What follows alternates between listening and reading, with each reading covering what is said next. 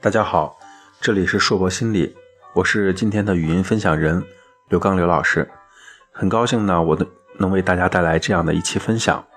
不管你在哪里，世界和我陪伴着你。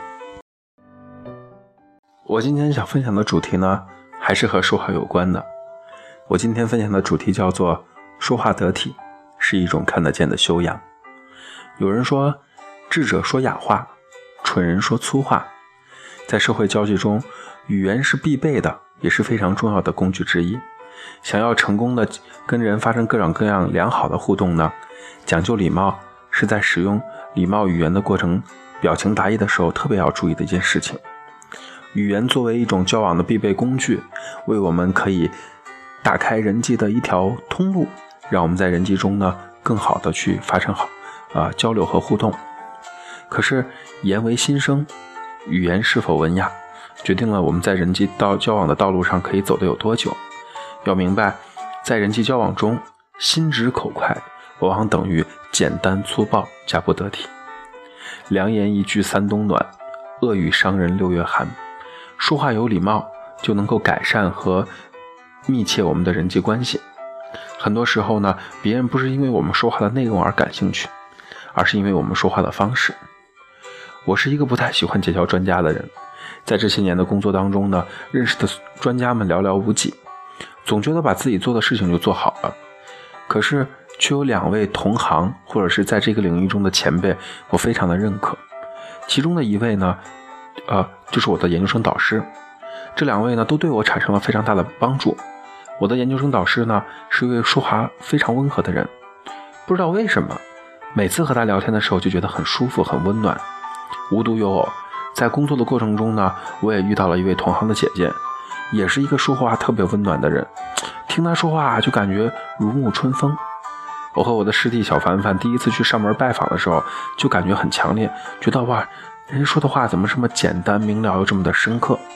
后来我们就成了好朋友，虽然不是经常的联系，但有机会的时候总是愿意聚在一起去交流一下彼此的想法。同时呢，每当我遇到新的一些学生的时候，我也会认真的介绍这样的一位同行姐姐，告诉他们优秀的咨询师他的谈吐、他的举止、他传递给人的方式应该是怎么样的。我经常跟别人讲，我是一个不会说话的人，大家觉得我在开玩笑，因为我遇到过很多非常会说话的人，可以在五分钟之内让所有人都在听他讲话的人，我觉得很羡慕，也很厉害。我在观察中发现，他有两个必备的法宝。一个是主动交谈，一个是从别人的关注点切入话题。主动交谈这一点我是比较欠缺的。我私底下是一个不太爱讲话的人，可能上课的时候说的太多了，回到家里反倒不喜欢说话了。有的学生说：“老师，没想到私下里你看起来还挺高冷的。”其实不是高冷，是真的不知道该说些什么。有的时候觉得自己每天都在讲废话，可是呢，又不知道。这些废话别人听了会不会讨厌？所以有的时候就不知道该讲些什么。在这样的对自己的反思下呢，我经常问自己：哎，我是个会说话的人吗？我告诉自己，我好像是会说话的。每个人都会说话，不是吗？我们毕竟不是牙牙学语的孩子，说话还是能说的。可是我又在问自己：我真的会说话吗？我真的把我想表达的表达清楚了，或者说我们说出来的话真的让别人受益了吗？说的严重点，作为心理咨询师，一句话可以救人，一句话也可以杀人，它是很真实的一个事情。我遇到一个孩子，在治疗的过程中，他去咨询室，他那种歇斯底里的发作的样子跳出来了。这个咨询师说：“咦，这不神经病吗？赶快送到精神病院去！”这孩子冲上去就要打他。家人把他带走了之后，他就很生气，他觉得心理咨询师都是骗人的，心理学也都是骗人的。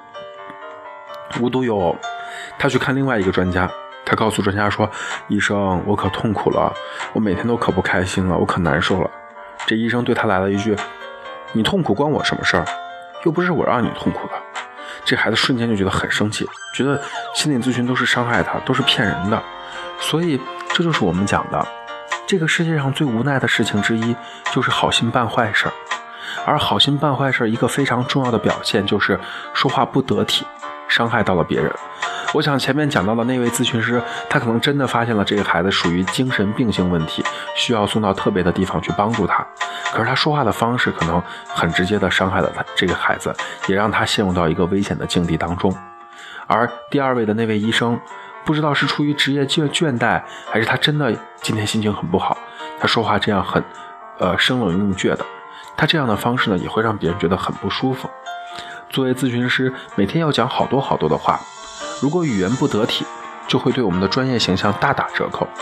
其实讲话前是需要准备的，上帝给了我们一张嘴巴，两只耳朵，就是让我们多听少说。有准备的交谈呢，才能够让人际交往变得更加的丰富多彩，让我们在职场生涯中能够游刃有余。有人说，成功不仅仅是要会做事情，而且还要会表达。那怎么样就要会表达的呢？我们举几个小例子。我们来看第一个例子是这样的：赞美和肯定的是行为，而不是人。什么意思呢？我举一个例子。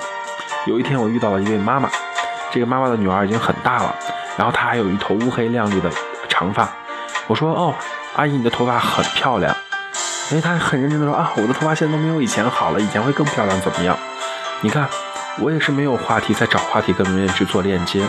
但这句“你的头发很漂亮”和“您看起来真漂亮”，前一句更像是赞美，后一句更像是恭维。为什么呢？因为对方的头发真的很漂亮。我讲给对方听，您在这样的年纪还有一头乌黑亮丽的秀发，他觉得他有的优点被人看到了，而且被人认可了，觉得很舒服。而那句如果我说了一句“我说您看起来真漂亮”，这是一个没有具体内容做支撑的表达，对方会觉得你看你有多假。每个人都喜欢真心的去肯定和赞美自己的人，而对于恭维，出于礼貌我们会说谢谢，但是我们却不会放在心里。长大了，我们还是分得清楚什么叫做真心的赞美，什么叫做虚情假意的恭维。这就是关于肯定和赞美。我们肯定的是一个具体的事情、具体的行为，而不是一个人。同样，批评也是这样的，我们批评的是一个行为，而不是人。大家要知道，人永远是好的。不好的只是行为而已。如果他这个行为没做好，我们就说他的行为没有做好，而不是说他的人糟透了。比如说，你这个人永远都是这样，永远只顾你自己，而明明是因为他最近这段时间这个事情做得很糟，影响到了你。可是前一句的表达听起来呢，更像是对人身的攻击，而后一句的表达呢，听起来更像是对他一个行为的一个描述。那赞美和肯定的是行为。批评的也是行为。当你把人和行为分开的时候，你会发现，好多人都喜欢听你说话，因为你说话的方式让对方可以接受。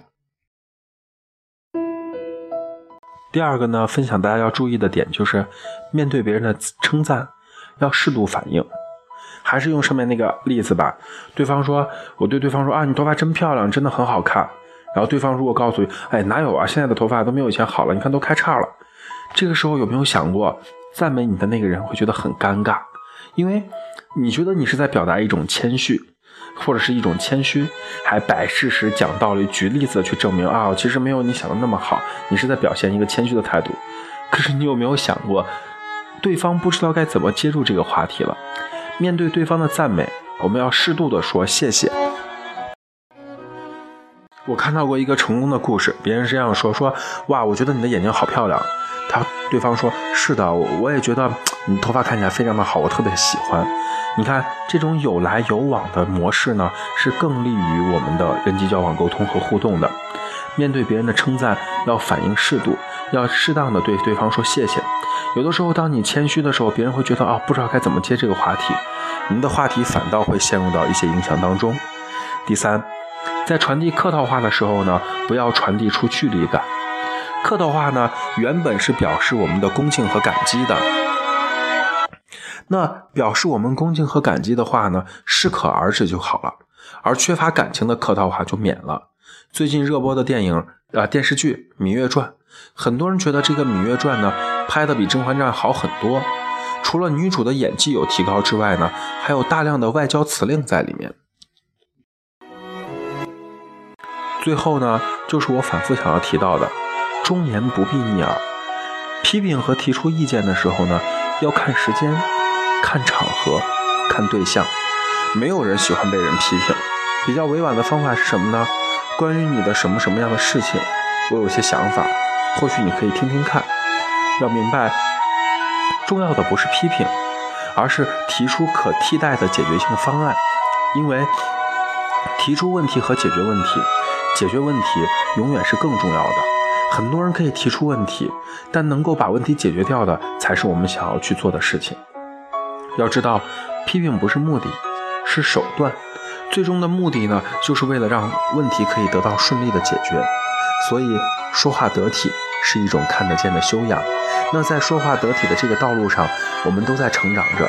我们总要经历更多更多错误的示范，或者是看到很多优秀的人怎么样表达说话这件事情，才能够做得更好。